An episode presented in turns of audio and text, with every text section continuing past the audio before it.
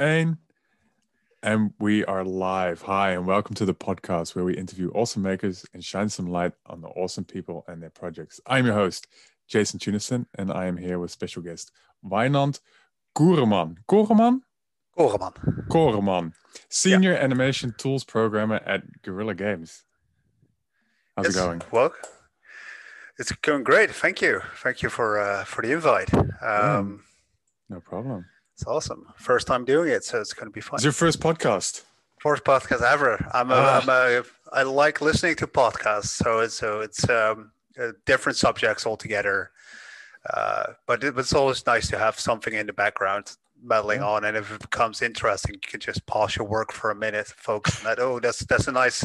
I think then just continue on. It's uh, it's nice. Yeah, well, this is what we hope to create today for other people that are out uh, going for a run or a walk or working or whatever, and they can pause it and listen to us uh, talk about what you do for a living. And um, yeah, senior animation tools programmer at Guerrilla Games. What does that mean? What does it? What do you actually do? What does it look like? What it looks like? Well, I'm I'm uh, I'm typing a lot uh, as a programmer, of course, uh, but uh, my main task is to help animators uh, with specific request tools to make their life easier, but also think about the pipeline. So the data flow. Okay, animation is being made. How do we need to get that into into a game? Yeah, because I think it's interesting. Like you have, um, it's, it's sort of like a meta kind of way of looking at. It. Like you have people that animate, but no one really thinks about what tools they do they use and then you're you're not creating the animations, but you're creating the tools for animators to animate. We're, we're we're we are creating uh, tools to help the animators animate. Okay. Because of course the application itself needs to needs to provide that. Um, in in uh, so most cases, uh, my experience so far has been Maya, okay. Autodesk Maya, uh, that we use uh, for the, the animators have been using. Uh, so you kind of need to live in that realm as well. Like what are the possibilities within the, the application? Uh, what are our uh, possibilities outside of the application or what are our limitations? Uh, and in that sense you you kind of need to find the right balance. What does uh, what does the application do for us and what do we need to do to make sure that the application exactly does what we want? Okay. So you so you're actually sort of like tweaking maya to to help your own animators, or is that a way of looking at it? Or uh, it's that's a good way of of uh, describing it, uh, but tweaking uh, in a sense that it is its own entity. So every tool that we make does its own thing. Yeah. But it all it's all using Maya in, in the background. Yeah. So Maya is like the base, and then you guys create like is it like add-ons or yeah, uh, you, you can see it as, as add-ons. Uh, we, we describe it preferably, I would describe preferably as a tool. So you have um, the difference between um, uh, a tool and a program is that the program is really designed to do that specific thing. And a tool is just like you described as an add-on. You can yeah. use that tool within the realm of the program. So the, the add-on in our case is for animators too, for uh, um, be able to export their animations and see them in the game fast. Okay. Or, uh, and that's that's like the pipeline you were talking about, like people animate and then they sort of export yeah. it and and then that then they can uh, then preferably everything is set up in such a way that they can directly see their animation. Um, but engines are way bigger than than your regular animation pipeline. Your your film pipeline would be. Yeah uh, film pipeline, you make your animation, you export, that's it. That you you see what you're gonna get. Yeah. Um, but with with games, it, there's much more that comes into it. It's it's a way more complex box to work in. Well, uh, yeah. So so like getting into this this podcast, I asked some friends like, "Do you guys have some questions we can we can ask this guy?" and one of the questions I got was, um, like you're saying with with animation what you see is is pretty much what you get. Like it's a 2D thing. And I mean, now you have 3D movies, but it's a 2D animation, and you can you can hide a lot of um, complex um, stuff in a 2D animation. And one of the questions I got was like, how do you like do like walk animations on uneven terrain? Is that like a difficult thing, or is that something that's just like in Maya, or? No, that's that's specifically in engine. Yeah. Um, from what I know, how you you can do this in in any uh, definitely recent engine. So let's say Unreal.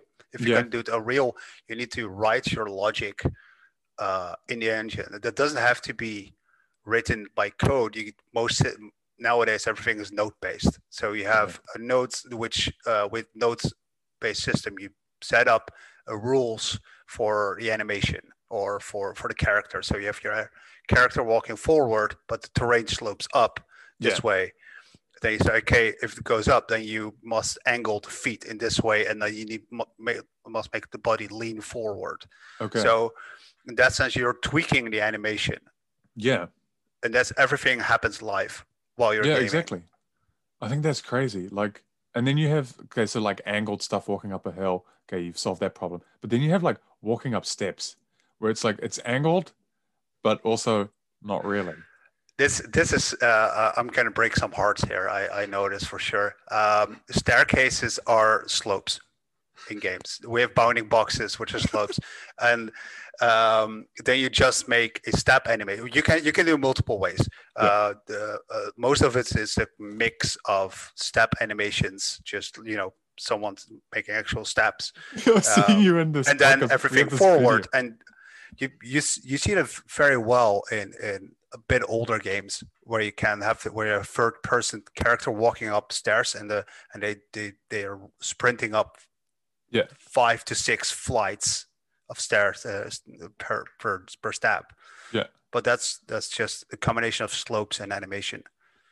Yeah no, I think I think stuff like that, like stuff you don't think about. Like another one is um, when you have a character in a game and and you're they're turning around, like they still have to position their feet around, and in like older games they just had their feet on the ground and they would like hover in this weird circle. But that's now just all just in the engine.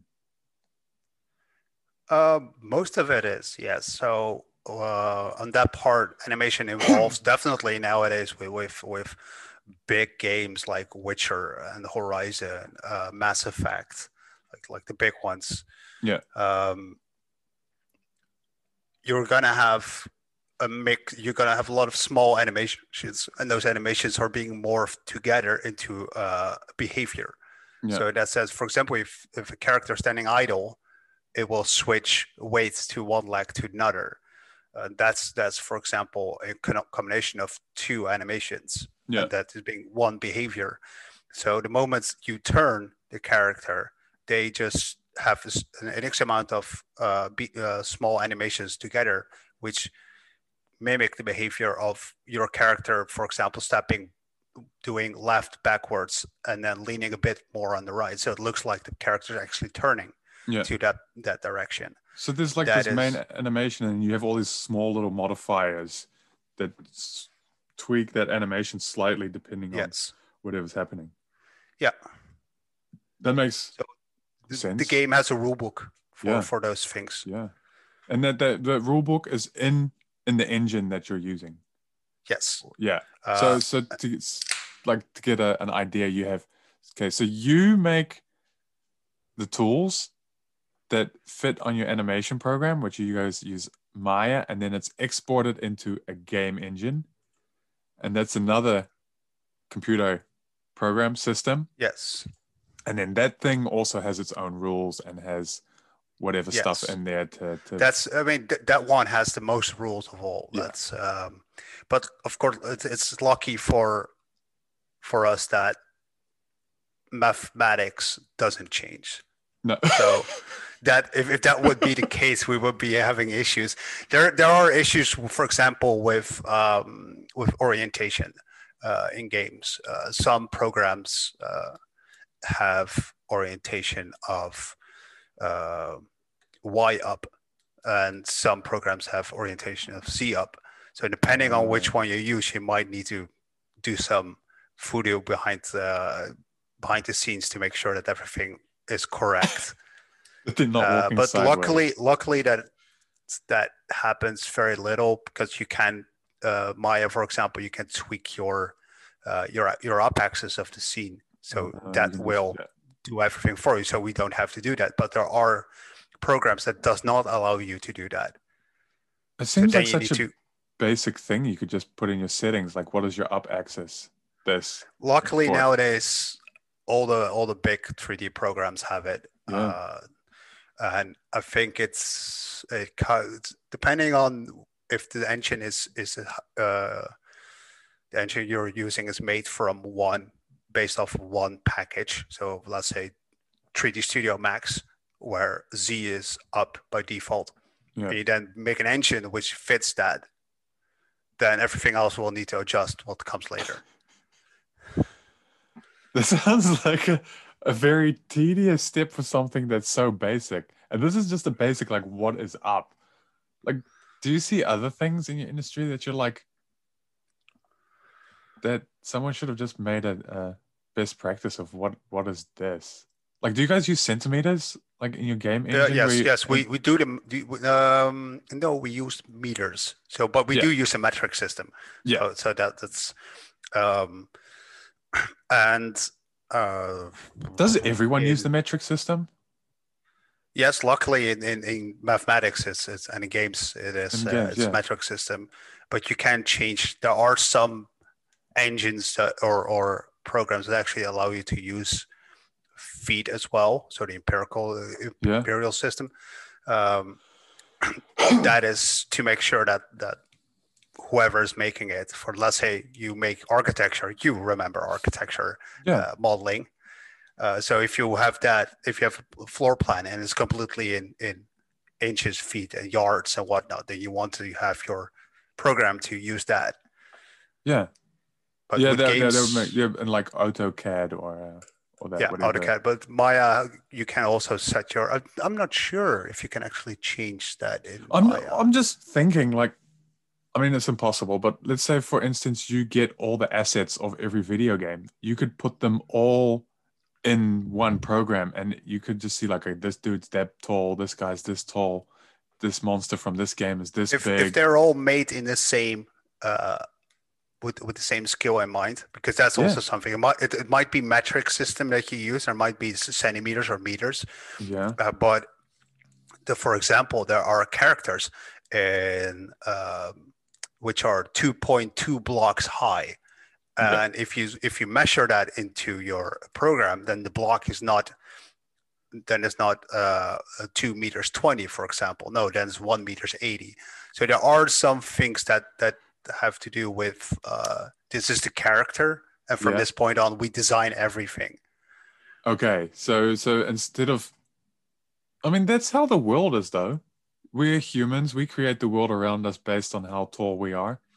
true yes and we create Uh, a baseline and that's in holland that's whatever two meters doors doors are often two meters yes uh there are cases where like 220 but that way by what was one 220 by 120 doors yeah you can you can you have that nowadays so there's more ex, uh, accessibility um but i think the first instance of having everything fixed in size was uh i think was it yeah was during the soviet era okay where they just pumped out a lot of concrete buildings and Yeah. everything had to be the exact same size, exact same measurements.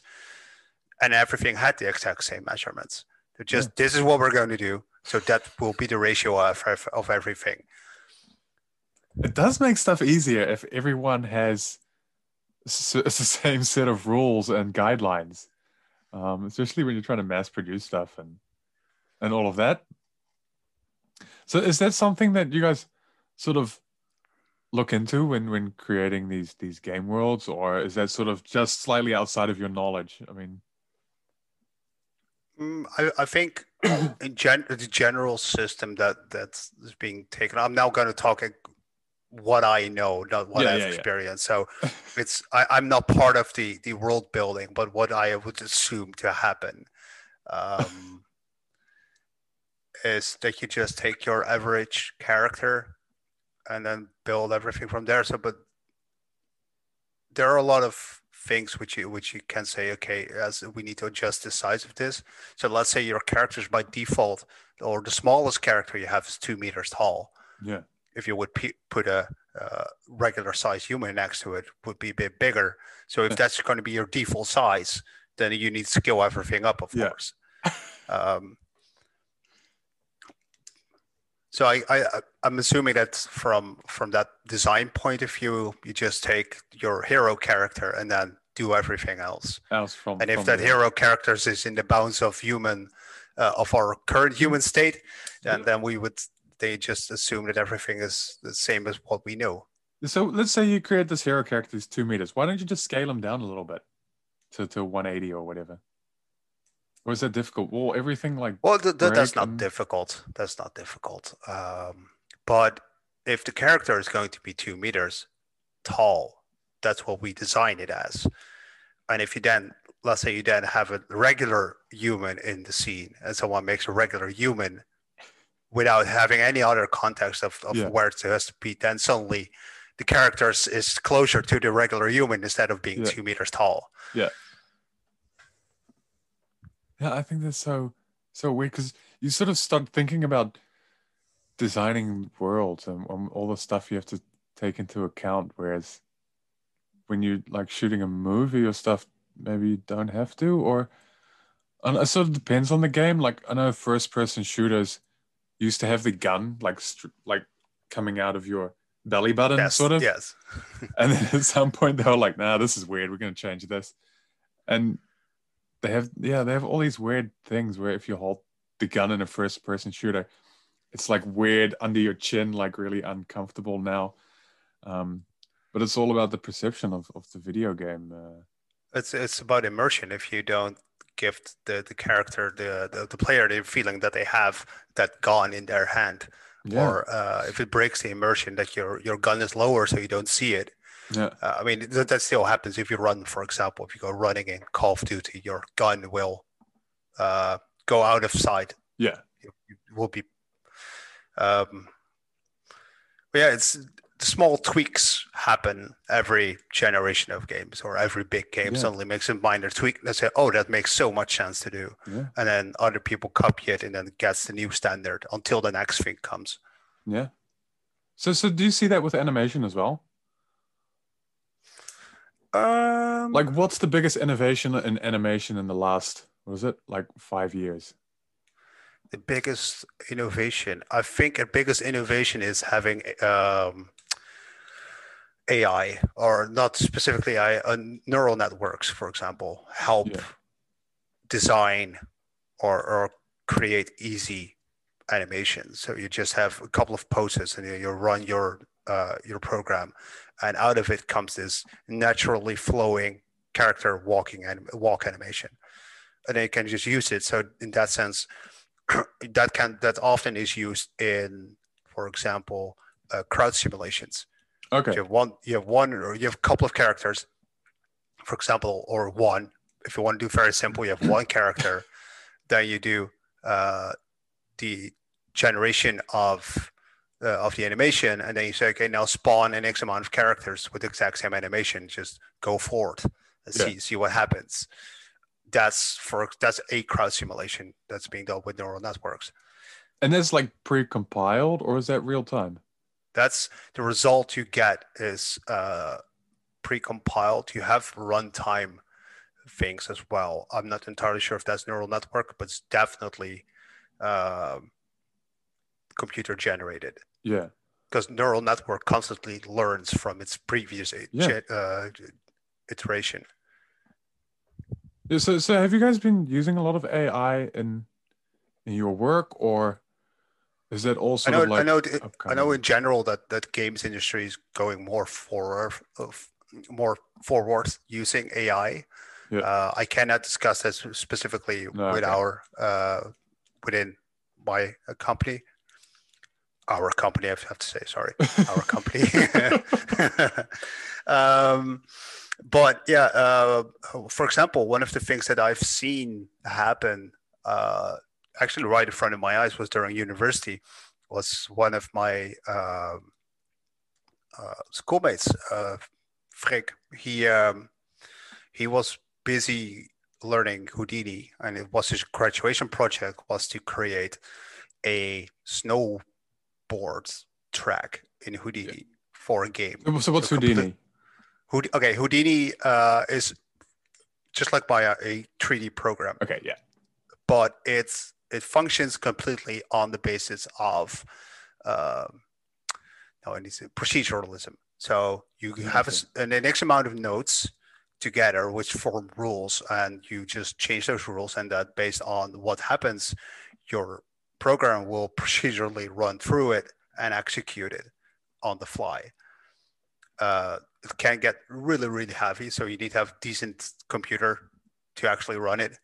Uh, if you're going to do, for example, uh, f- visual effects, for example, yeah. or you create large landscapes. But Houdini now has become the staple in creating worlds as well, in creating environments, Uh, because we don't have to be tedious about oh yeah where are we going to place the the, the, the trees. You just have a have a have a have a brush somewhere or a, or a curve that you put on and say okay here I want my trees to be scattered, and then it scatters it and then you can change the change the parameters of that specific node that should scatter the trees and then it scatters it in a slightly different way until you're happy with it.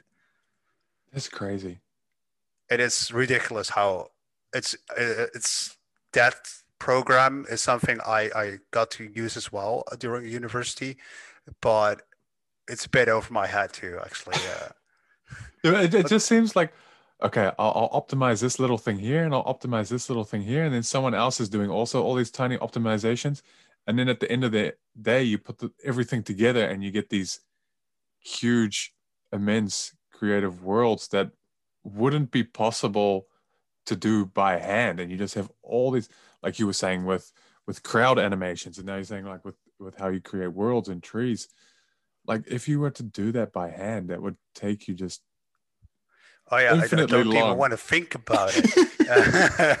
Oh man I, I i we uh, let me see when uh, when we were that was 2004 to 2009 something like that when we were like 10 years ago it's long long time ago yeah yeah uh, that was when we were introduced into to maya for example and 3ds max and that was we didn't know a lot of the the program of course so we we didn't know about all its possibilities but from what i've seen happen and grow. It's ridiculous how that how that went from oh yeah that you need to really know and code stuff yeah. like that altogether. Nowadays it's just like you put a couple of nodes together, you you pull a mesh in, you connect it to the scatter node, and a puff there you have it like a, yeah. a cloud of trees or a cloud of boxes, and then I mean it's it's you make it sound not, so easy. it that, to be honest, that's that's the weird thing. It has become very easy in 3D to do such things. So that's that's a progress that has happened, uh, not just in, in game development, but in general in, in 3D world. Yeah. Because 3D nowadays is not not just only used for games; it's, it's used for commercials. It's used for uh, 3D printing. People yeah, can I mean, print uh, everything. I, I just got a new phone and it has a lidar scanner on it, so you could like use that to scan an object in and then 3D print it and someone else could like download it and use it in a video game or whatever. And it's like this technology. Like sometimes I just take a breath and take a look back at like 20 years ago, I was a little kid and I was like playing my little video games. It's like one day this is going to be so immersive. And now I'm, I'm yeah. in my, my VR and it's just like, I'm there and like and and this is only 20 years and like 20 years later like my kids are going to be like whoa i can't believe you, you played that yeah why does it look like paper folding yeah. Uh, uh. i'm like playing Superhot, and i'm like it's so immersive and my, i know they're like it's only red characters why isn't it like real people with whatever and it's just like it's crazy it's just exponentially growing and, and you're on the forefront. I think that's so cool that like you're you're making this happen and like it is. It's it's it's weird to think about. Uh, definitely when because it's my day to day job nowadays to just you know make tools I don't know, improve tools, help people with with what they do with the 3D animation. Um, something I've been doing now. Let me see, uh, for five years. Yeah, I've been doing this for five years now. Uh, not specifically at Guerrilla, I've I've done other things before this, um, but in similar capacity. Yeah. Uh, so in that sense, like I've I've, I've made my way into a position that's literally on the forefront, and you see other people do amazing things. or like I I will need I will need a couple of months to read up on this, like to actually know how the structure works uh, before I could even attempt it. Yeah. So so how do you do that? How do you keep up with the the trends? Because so you work at, at Guerrilla Games. Um, you guys all sworn to secrecy, but there's a couple of other huge game studios. I'm guessing they are all sworn to secrecy about like how yes. do you innovate because it takes like how long does it take to make a game? Like five years, three years? For for a big game, definitely uh, five years. But yeah, let's just, say just looking at, at uh, for example, Cyberpunk 2077. Yeah, that game has been in development for I think now. It start the concept I think started roughly in 2007. Yeah, it was when it originated. The, ideas came into being, but they were still working on The Witcher back yeah. then because I got The Witcher in my year of graduation, Witcher 3 in the year of graduation, which was 2015. And so, so let's let's just let's say you start in 2010, which are with actually yeah. like dabbing a bit into like how should this look like and then it's they are releasing it in this December. That's a ten. That, that would be yeah. ten years of development but not 10 years of full team development no. as well because that's it's also one of those uh, but like cool things like let's say let's say i want to make a game and i want to bring it out in five years so everything i know now i can put in the game but let's say yes. over two years a new game comes out then i'm like well i want to get their standard and you have these games that are working um like not like the, in their own bubble but then when they release they're as good as each other. Like, you know what I'm trying to say? like, yes, uh, I think it's also striving for for perfection in a way, and depending on what you use, because that's also Unreal has been a major major game changer in. Uh, uh, in the gaming industry, they have put out it's a very stable, reliable engine. Uh, you can get if you want to know something, you go to the forums and there's there's an article about it, often by themselves, made by themselves. Okay. This is how you do exactly that, yeah. and then you follow it and it works. So um, they have been. So if you use Unreal, for example, you can find almost all the information on their forums. So on their, you can find that information. How do I need to do this? And to to make it look like something uh, very nice, you just need to know how to make sure that your models look nice, or your textures look nice, your shaders. But once it works in Unreal, there you can just start optimizing things, and as long as it looks nice, it will render nice as well. Yeah. And updating textures is easy. Just it just needs to be the shaders that also needs to be properly adjusted, and then you can make something very nice. One of the companies that I think makes the that's there are, okay, there are two companies which are known for their ridiculous animations, cutscenes mostly, is uh, Blizzard yeah. and Square Enix. Yeah, those two have pushed the boundaries on what's like like how do you render something, and how but does it look like. Cutscenes like just full CGI. They they are. It doesn't matter though. Like animation is animation. Animation is animation but still like how to how to make an impact with with everything. Because it's not just it's not just the animation it's also the um the lighting and stuff like that. They can set a mood with just one with a couple of frames. They can set a mood for the entire trailer. Yeah. So i'm not sure if you know this but does does blizzard do all their animations there themselves i know that it's one of their pinnacles that they they are known for having an insane insanely good animation team. Yeah. Uh, but I'm not sure nowadays. Okay. It's uh, there's a lot of things that that have been outsourced, I Yeah. don't think that I, I, don't, I don't think that the animations themselves necessarily uh, might be made in uh, in the studio themselves. They might maybe they outsource the animation to to another animation studio. Wouldn't surprise me if there's a division at Disney somewhere that just does it. Um, but they have, of course, just a very good uh, director for those yeah, good, really good art direction as well. And Yeah, like, good art direction. That's important. If you have good art, art direction, you have a clear uh, uh, way of communicating with your outsource partner. Yeah. Then you should get out on top of things.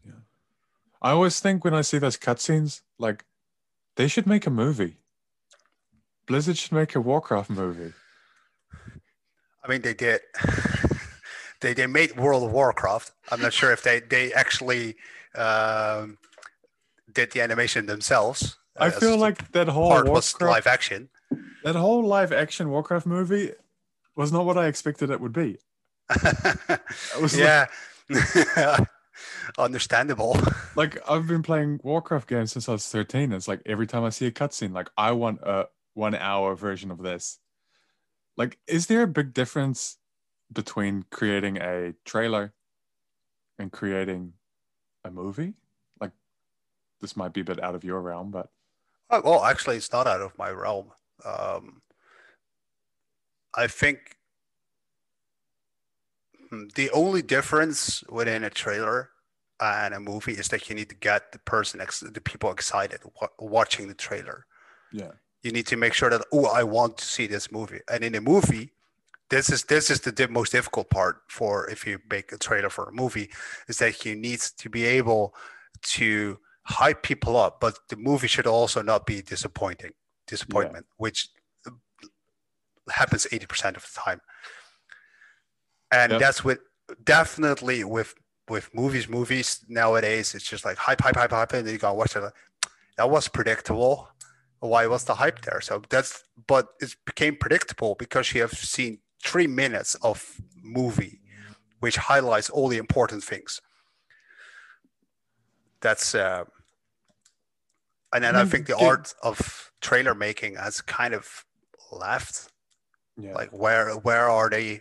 The ones like, for example, one of the movies that I've never seen a trailer for, uh, but I have seen it as I was a kid, which was ridiculously good, and I've, I've should rewatch it to see if it actually aged very well. I do think it did. Is the game? It's with uh, Michael Douglas okay, and uh, Val Kilmer, but that was a solid, good movie. It, it had me on the on the tip of my seat for the entire entire duration when of did the that movie. movie come out? Oof, let's let me go quickly. Uh, Because while you're googling, I'm gonna tell tell you my theory. My theory is that the golden age of movies was from uh, around '98 to 2005, and that's where we had all the good movies. It's uh, 1997. Oh, 97. Oh, it's, it might be from 97 to 2005 then. But that's where all the the great movies of that I think are the greatest movies are in there.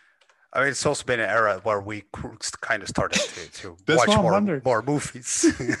Is that my nostalgia or something? I've, it might be, but to be honest, uh, the, the, let me let me see. Uh, the Matrix was also a 19. n- 99. But even comedies like Ali G, is, I think it's like 2002 or something. There's like all these great movies. 2002. Uh, And I'm gonna make a Apologies, list. 2000. That's 2000. Oh, first appearance is 1998. Oh, look at that. It's Ali G. His, his first appearance. Yeah, but the movie is way. I think this movie's better than the the other stuff that he did. The I character? I just feel that Ali G, the movie, it embodies the the end of the the 90s so well. Ellie in the house. It was 2002. Yes. Yeah. Ah, interesting. Um, but yeah, back to to what you do. Um, we've got some more more good questions in here. Um, Yes. Shoot. Yeah, so I think the questions, like, the question that I, I always think about is like, how, um, how do I say this? Like, if you're a guitar maker, do you need to play guitar to be a good guitar maker? And do you need to be a good animator to make good animation tools? Well, for both, I think the answer is it definitely helps. In my defense, I am I am not a solid animator of any sort But then again, I've been making tools for five years, yeah. which which are cross disciplinary. So I've made tools for lighting setups, and, and uh, I've made tools for uh, Yeti, which is a plugin for for Maya to for fur, hair and fur. Um, I have made tools for set dressing. Um, How does and made... fur work with animation? Like, is that oh, just oh um, generated? Well, or? it's it's a plugin. So in that sense, what what happens is uh, the plugin has you, you have a character, which you have a mesh, and on that you define where you want the hair to be. Yeah. And but you don't often you don't really paint it directly on. Nowadays, you paint a mask of where you want it to be, and then you yeah. create guides, which will help you help the program guide the the, okay, the, the hair. the hair will yeah will how will curl, how to flow, um, and then you can you, can render it lifetime uh, live in your viewport, and then you can also clip the bit to make sure like you can comb it. You uh, again, then you can have they get this kind of node space setup with the rule system again uh, where it's like, okay, I want it to have this amount of gravity, and I wanted the the yeah. uh, the hairs to, so curl, like to be physics, more curly. Physics also physics is, and... uh, yes, that's also, um, and then you have your animation. Your animation is, is independent of your hair, or your hair is independent of your animation. Yeah. It's just uh, attached to it, and then the animation goes, and then the hair will just simulate with physics like okay this is how the strands sh- should go uh, like a wave because the character is running. Yeah. And then during render time, it will actually generate all the hairs for that specific frame and render it out. So do you like program how the hairs flow? Like, do you have to do no. at least? No, that's. No, you don't have to program it. It's it's a visual uh, thing that happens. So an artist is busy with with uh, with a texture map to really say ex- exactly where the hair should be. Yeah. Um, but like if if they're like head banging or whatever, like and that hair's bouncing around, how do you make it bounce around and not be like static? Uh, well, then you turn on your the, the, the physics checkbox in in the hair plugin. So the plugin allows that to do it. Uh, if there are any people who are interested in actually looking at this fi- these type of things, uh, I have worked with a plugin which is called Yeti, and that is from what I can recall, it is available for Maya, 3ds Max, and Cinema 4D. I might also, if you need to go to the web to their websites to actually yeah. look up what they all support.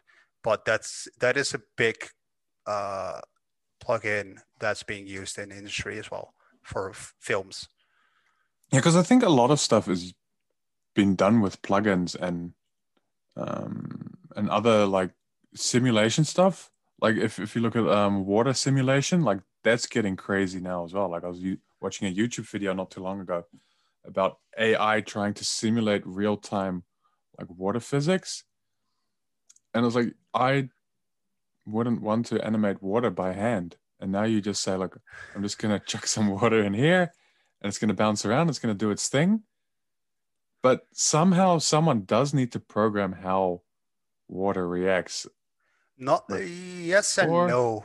Luckily, we already know these type of things because science. Um, we it is true. Someone actually there's an index. There's an index of uh, of of the, the properties properties of water okay. that includes uh, uh, how it's surface tension, for example. You make it sound so easy. Like oh, I'm just gonna make a water engine. I'm just gonna Google some water science and put the the the, the... like there are people way smarter than me that actually know how to do, set these things up but the core is still very simple there's an index it's somewhat there are people who came up with a consensus to say this is how hmm. we're going to apply these in uh, uh, these these values to make a difference between water and alcohol for example so, so you have those two different yeah. liquids and they react different. So like based thickness on or yeah, it's thickness, surface tension, Yeah. of uh, stuff like that. And there's a program who actually knows how to work with physics. So then the only thing he has to know, okay, this is this amount of this has these type of properties. yeah, these are the settings of the liquid. These are the settings of things, and then there's a then he can build his program completely based on those on those values. Yeah. Of course, other things also come into play, like uh, uh, gravity, stuff Yeah. like that. The the surface on which the water, for example, should be in. If it's Yeah. a smooth cup or if it's a rugged. Uh, Well, I, I was I saw this documentary 15 years ago whenever Finding Nemo came out, and they did like a render test, and they were working on how water refracts when it's in a fish tank, and when you go around the corner, you can see the fish from both sides. And someone was saying that it took them like three years to like perfect that. And Yeah, Disney Disney does those things because Yeah. they. Uh, another fun fact was not about finding Nemo, but fo- finding finding Dory. Is the, you have to, you have that octopus character in there. yeah, it's good animation. Super good animation. There's a guy that actually spent two years of his life on reinventing uh, an IK system. So to really what? make what sure, kind of so system?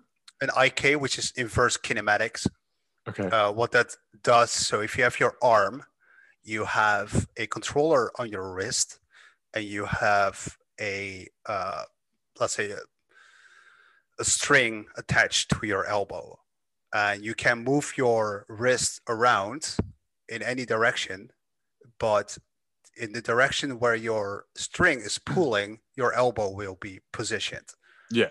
but that's how it works so you move one part and the other part depicts how the uh, arm can be angled. Yeah. Um, but that specific system is also used, for example, for uh, you can use for the spines to really make sure that you move in parts independently of each other. Yeah, so they're all connect. So connected. It's like a bone system where if you move one bit, bone system, yes. then everything else moves around. And he spent two years like reverse engineering or creating a creating a new version of that uh, inverse kinematic system. Because what that does uh, what that allowed them is to really get that um, get that octopus walk yeah. going. Because if you're going to look for uh, how do octopus walk it's there there are no real bones in those things. Like it's Right. really it's its own system. It really has its own way of moving. And so they spent two years on inventing something that does exactly that to make it look believable yeah. to make it easy to animate as well Well, I think it's another thing with like Pixar is you you could animate how octopuses actual actually walk. You could maybe even get AI now and take a look at that and say, look, animate this. But it's a Pixar movie. Everything's slightly over exaggerated. It needs to convey that that feeling of like this is how it feels like he should walk. Like, is that something you run into as well? Like, it might like realism isn't always like you're sort of aiming for hyper realism. Hmm. If you're, uh, ooh, um, yeah, if you're if you're aiming for hyper realism, it's easy to spot mistakes. Yeah.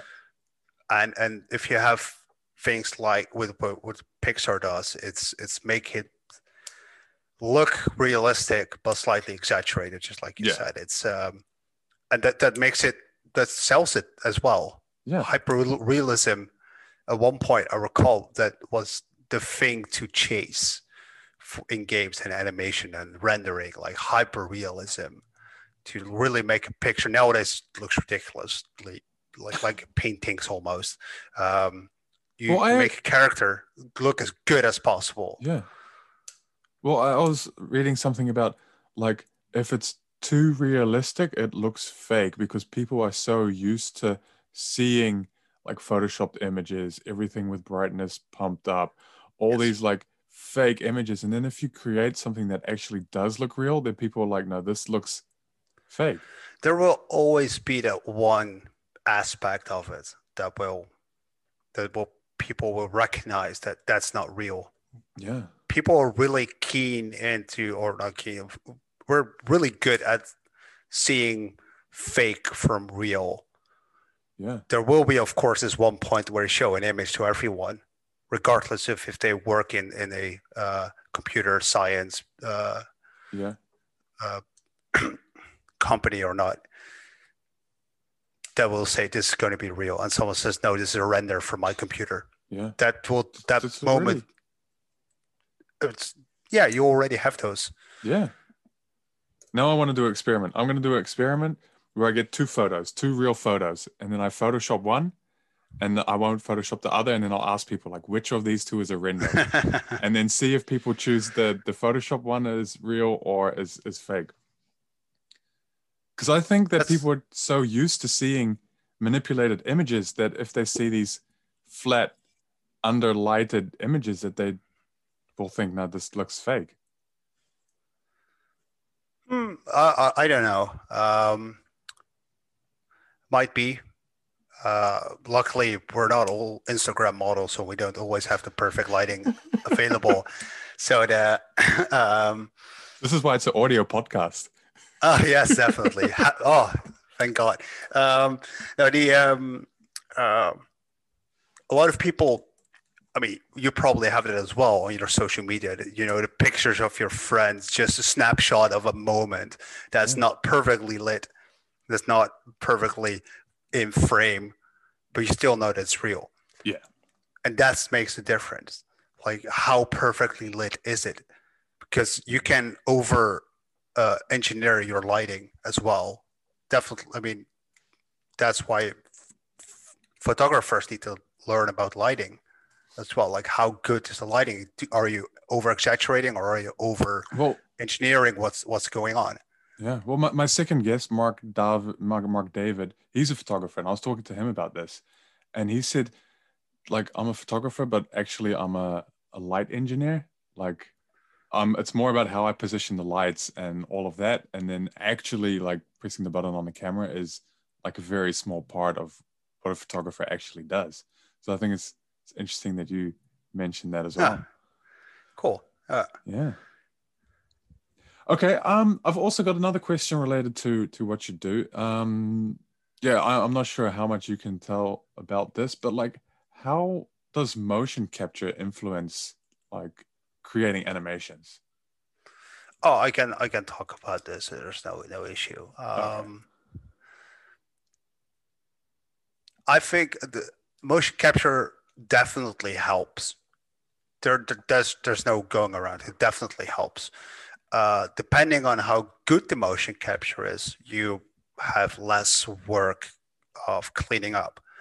Because what happens when you have motion capture is you you literally you have a uh, every movement is is keyed Yeah. every every on every bone of the rig so you need to clean that up as well Why do you need to clean it Uh, up?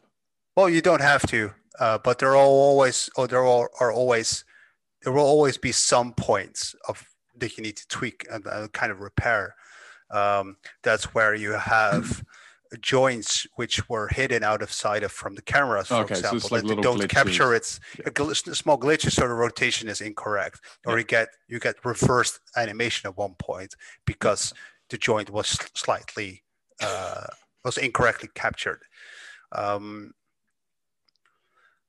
that's definitely helps but another f- big issue with motion capture is uh, our feet feet Yeah. and hands there's now one company that, that made the first uh, motion capture gloves like like the, the they sell it as as that um, Is it the the Manus in uh, Eindhoven?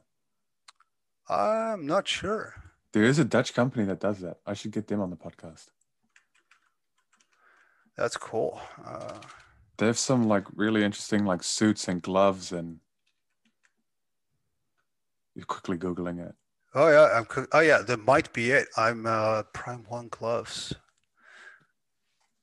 That looks really cool. Yes, Uh, they might be it. I do not know. Uh, you follow them on LinkedIn because they have all these really fun little movies of them playing around with motion capture suits. Cool. Yeah. So so you have you have those kind of things. Those things are also going for. But right now, uh, if you're not as uh, as rich to buy those things, because I'm assuming they will not come cheap if they are one of the very few to make it. Yeah. Um, it's you will need to do some cleanup on animation because it's not perfect for to reuse directly after it. So so that's that's the part of motion capture that still need a bit, a bit of pinch, um, but that that will go away with time, I guess. Um, what it's good for for what would it be bad for? That would also be interesting. Uh, I guess if yeah, motion capture is really strict, as in it really captures people or Yeah. objects. So you cannot avoid anything. You cannot say, "I don't want you to walk." On, I want you to walk unrealistically. That's almost impossible to capture right. So yes, you can walk like an idiot around, and that's being captured. Yeah. But then you still get the the, the real world physics that act on it. Yeah. So then you will need to clean up and move out of the animation, then polish it. That's one way to do it. Like you take an animation, then use the the good parts, and then you exaggerate movements. That's also Yeah. one thing you can do. Well, that's what you also see with motion capture. I never understand how this works, but like, didn't they do Shrek with like motion capture, whereas his body is completely unrealistic? Yes. Um, well, Like- that this is the cool part about motion capture things. So what you can do with motion capture is you you have your your person doing all the animations or Yeah. yeah, acting actually, so Yeah. acting, like acting everything out. And what you can do in 3D is you can retarget all those dots which are on the body because you have specific identifiers for shoulders, elbows, wrists, knees, all those sort of and that will you can retarget that to a skeleton. And if it's done properly it doesn't matter how large the skeleton is or what his proportions are. The animation will be matched to that skeleton. Um, you will in the end will still need to do some cleanup. Definitely if it's in uh, a character which has different proportions of Yeah. length of arms uh, but there are ways around it. Uh, that's where motion builder for example is re- really good at it allows you to do those kind of things to have a regular person or any person act something out and then put it onto a character who doesn't even match anatomically with Yeah. that other, other person Yeah, I think that's inter- and have you ever like do you know of any instances where they've motion captured like animals and stuff? Didn't they do that with The Last Yes, of they- Us? they uh, probably did and i also know that they did it with uh, they did it with lord of the rings as well Okay. they motion captured uh, i think a horse for specific movement okay. um, for run, for run and strut stuff like that. Yeah. And I think they used it in. Um, don't quote me on this. I think they, they used this in uh, Helm's Deep, okay. and then the, the to- last charge of Helm's Deep. Is that the in the original Lord of the Rings trilogy? Yes. So that's the two towers. Okay. What the that's the uh, the last battle at Helm's Deep when uh, the Rohirrim stride down to, to come to it to. Uh, Is that with like the ghost the ghost uh That's in the third one. okay. That's his, that's in the Return of the King. It's where they where they charge uh, Minas Tirith. Uh, you're way into we're more into your Lord of the Rings knowledge than me. You you've been to New Zealand. Yeah, it's true. A couple of times. I grew up there, so but yeah, Yeah, been yeah. back there a couple of times. But next time I'm there, I'll, I'll definitely ask around and see if uh, if anyone else knows this in-depth knowledge or if Uh, uh, there there are some some good YouTube channels that actually go very in in depth into like how things have been made. yeah, And I know that Lord of the Rings has a very big back catalog of uh, behind the scene footage. And they, they I think it was all done by a Weta Weta workshop, Weta, yes, which is I mean one of the biggest best CGI yes. uh, workshops. Oh They, yeah, and not just CGI, they also make props. They also make uh, make the, the stages. They make the the bows, the swords, the, everything. yeah, They really, it's. Uh, and they do I art follow them on the- I follow them on Instagram, and they they post these things like uh, their sword. They actually have a sword master. Oh, really? a, a master smith work there. It's ridiculous. Um, but yeah, art direction. I'm uh, might be uh, maybe with the Hobbit. I'm not sure if they had that. I think art they direction also do like video game art direction, can be. or maybe this is just someone that happens to work there that did something in the. in the Well, it might be interesting industry. to uh, to look up. Uh, yeah. I'll uh, also I should get someone from Weta Workshop on the podcast. I'll uh, ask around. I'm sure there's someone that knows someone. Cool. So, like rounding off this podcast, like who is someone or something that that you find inspirational that you get a lot of inspiration from? This, that's that's a very difficult question because it completely depends on the subject. There are multiple people that I find inspirational, um, even friends of, of mine, which I find inspirational because they, uh, the, the way they move themselves forward through life, things like, or they really have found their their base and they really go all at it. That's something I find inspirational, and it does. You don't have to be an Elon Musk to to to uh, be an inspiration. Uh, Elon Musk, of course, he's a cool guy, uh, he's, but he's definitely not my inspiration. Um, who I need to be, oh, this difficult. Um, I think if it's going to be, okay, I'm going to pick music because that's a bit easier for me uh, to pinpoint who I find inspirational. Um, for music, it is, uh, there are two people. One is Randy Blythe. He's the singer of Lamb of God. Um, I read his uh, biography, uh, the, uh, Dark Days, I think it's called, and I really got respect for the man. He is uh, he went from a life almost down in the gutters to a life being like I'm here, I'm enjoying this, I'm I'm doing great. He does what he likes. The other person is um, Devin Townsend. He is a singer, guitar, guitar, your singer, guitarist, composer. He does everything himself, and he recently re- he is, was working on four albums at the same time, and all of them are his offspring creation thing. It's uh, so, So go that check out- So we should go check out Lamb of God and what was the other, the second guy? Devin Townsend. The first guy is Randy Blythe. Yeah. um, from Lamb of God. Uh, specifically him, of course, I like the band as well, but um, his Oh, he also has solo stuff, or oh no, just just his Or just yes, his general? s- s- solo work and him in general. Just the Okay. peop- the person he is, you see in interviews, he really is. It's, that's that's cool. Um, and Devin Townsend, that's Okay. for sure. yeah. No, I'll I'll check them out. I always think it's cool when when people can recommend uh, some inspirational people uh, to me. And then um, another bit of the podcast where we always ask if you can recommend two people for me to get in touch with. Uh, yes, I can. I can recommend definitely one. We, I briefly skimmed upon this one. I'm gonna quickly make sure that that I have the name correct. Um, uh, Freek Hoekstra. He is. Uh, I think he's now in Vancouver. I'm not sure. I'll need to quickly check this. Freek Hoekstra. I went to school with him. Uh, he was uh, one year above me, I think. Uh, Oh, yeah, he currently works at Apple, or maybe not even anymore. Um, but he he's the guy that that did Houdini stuff. He made Okay, a, yeah. a level from uh, in Houdini for snowboarding, uh, and he is now. He's, he posts interesting stuff about his work or the type of work he does, uh, computer things.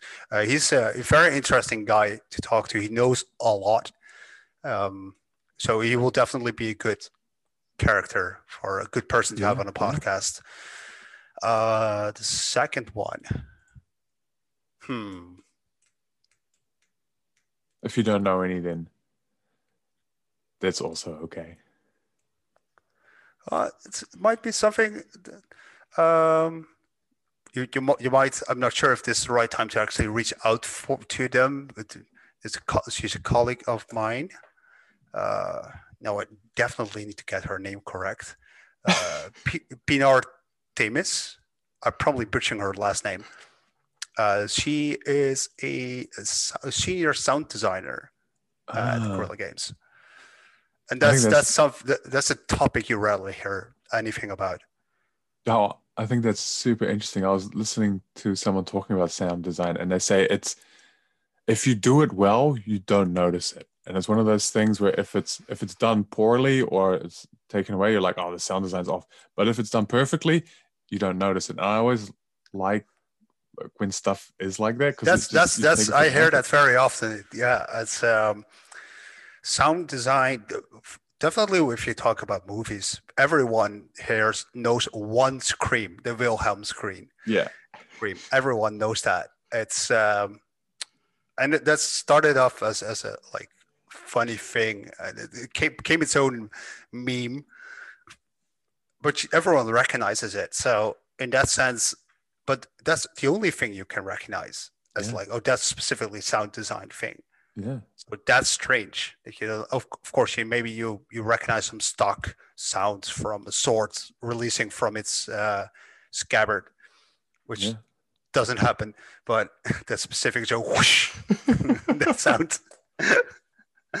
uh, yeah, but yeah, I um, I think sound design would be a cool thing to hear a bit Yeah. more about. Yeah. No, I'll definitely get in touch and then uh, hopefully we can get a sound designer on the podcast. Yeah. And then the last, the very, very last question of this podcast. I think this is becoming my one of my favorite questions is what can you recommend for listeners to to do, see, taste? What have you been up to? What what have what I've been up to? Well, What I've, have I've been hung- enjoying? what I've been enjoying. Um, well, I've been experimenting more with food, so so that's definitely something you need to. Everyone should try more. Experiment more with food. Pick pick a recipe that that that looks good. That looks like oh, I want to taste this, and then then go forward with that. That's something definitely recommend. The other thing is just do something that's not glued to screen. I think nowadays everyone is glued to screen. Do not glue yourself to a screen for an entire day. Um, well, that said, I do enjoy those times as well, where I just sit on the couch, play a video game. Um, but yeah, uh, go cycling. Go go do something something outdoors, or go for a walk. To go uh, pick up that that lost art project that's that's looking at you from the corner of your living room. Yeah, I think it's fun that you say like go go food, taste some food, experiment with food. Um, my previous podcast guest, Juan von Emmerlot, he recommended that we try that everyone should try make uh, the Jamie Oliver's risotto. So uh, Oh, I it. haven't done yet. Definitely It's supposed to be pretty good. down Jamie Oliver Yeah, risotto. risotto is supposed to be pretty good. if you do it correct. That is. Yeah. So. Yeah, and uh, my my uh, recommendation, um, my recommendation is going to be opposite of yours. Is get behind the screen more. Um, but um, is that for no- games or for entertainment? Because it's no, it's what is it purely for entertainment or is it to do more No, more no, my- creative my- stuff? my recommendation is um, when you're out and about and not behind the screen, make more pictures of nature. Um, I had a, a friend of mine, he went out for a bicycle ride in, in New Zealand. And I said, you know what? Take some pictures of, of your neighborhood and send them to me. And then you sort of get a idea of what everyone out of like how they see the world. And I find that fascinating. And now That's cool. Yeah, yeah. yeah there's this um i think it's like a 30 day photo what do you call it like a thing that you have to try and do challenge 40 day photo Oh yeah, challenge f- or whatever Thirty day. Pho- of course, it's thirty days 30 day photo everyone challenge has time. Yeah so you just do that in one day you just go out to the, the Eh, forest or Take whatever five hundred pictures. yeah just do it there's like one where it's like try get a silhouette one is uh, make something in black and white photo Oh One yeah, is- this so so it's kind of a spin-off from from uh, uh Inktober, like yeah uh, something like that team And- team drawings, team paintings. Yeah, and I think that's cool. It's like you you force yourself to be in the moment somehow. Like even if it's behind the screen trying to make a photo, but it does force you to look at like what why am I here? What am I doing? Like it'd be cool if you can like make mental pictures instead of actual photos. But if you're out there and everyone's got a good camera in their in their pocket, or just just just pick up your your old uh, your old camera with a Oh, roll yeah. in it, film in it. I think uh, I I have one here that I use occasionally, and Yeah. then then at one point it's full and just go to the to the Photoshop and just say I want it developed, and you you Mhm. don't know what you're gonna get back if the photos are any good or if it's just you know shite lighting. that should be the gift. That should be the recommendation: is get a one of those. What is it? There's a camera, throwaway cameras, Oh yeah, start with that. Start with throwaway camera. Yeah, and then make a whole bunch of pictures, and then print them out and put them in a book. And then you have physical photos again. And then one day when you're or old, on your wall, like behind your Oh, yeah. screen, so you actually see something else Actually than just see- a wall. Yeah. That's what I'm gonna do. Get some throwaway cameras and make some actual pictures. I think that's a lost art. I think we take photos for granted. Definitely now with the with the with the phone, it's just uh, take a picture, alter alter it a bit, send it out, and then you don't look at it anymore. Yeah, it's gone. That's a shame. Just- I wonder if this is maybe because we're old and we sort of grew up and evolved into this, whereas maybe kids nowadays they have maybe like digital albums or something that they hold dear to them or Uh, That's that's a good question. You need to ask the previous, the next generation on that one. Like, do you have any photo album that you revisit? Because that's it. Like with the book, you you you grab it up, you you you browse through it, and you see the photos. And you go, oh, that was a cool uh, cool holiday, Yeah. or like, oh yeah, that was a cool event. That was an awesome party. Oh, what happened to your head right there? And like stuff like that. I mean, there's going to be that one photo that is like five frames before an accident yeah. and you will that probably will there are enough of those on the internet but to have that on on like physical Yeah, real Photo life. Yeah. It real- gives a that- bit more weight. yes Yeah. Okay. Well, that was the podcast. Now I can round it off with the way I always end. And that's where I always ask you to donate your hard earned money to my Patreon. Um, the Patreon is patreon.com slash Jason's podcast. And if you have any feedback or would like to give me any recommendations for guests, um, yeah, you can email that to findinginspirationpodcast at gmail.com. So that was the podcast. Why not? thanks for being a guest. Thank Any you last very words? much for having me um enjoy life i think that will, will be the last words Yeah, and buy Enjoy all it. the, the next Guerrilla games that are coming out. Oh, all of them everything yes definitely also the old ones i mean Yeah. they earn it Yeah, good games.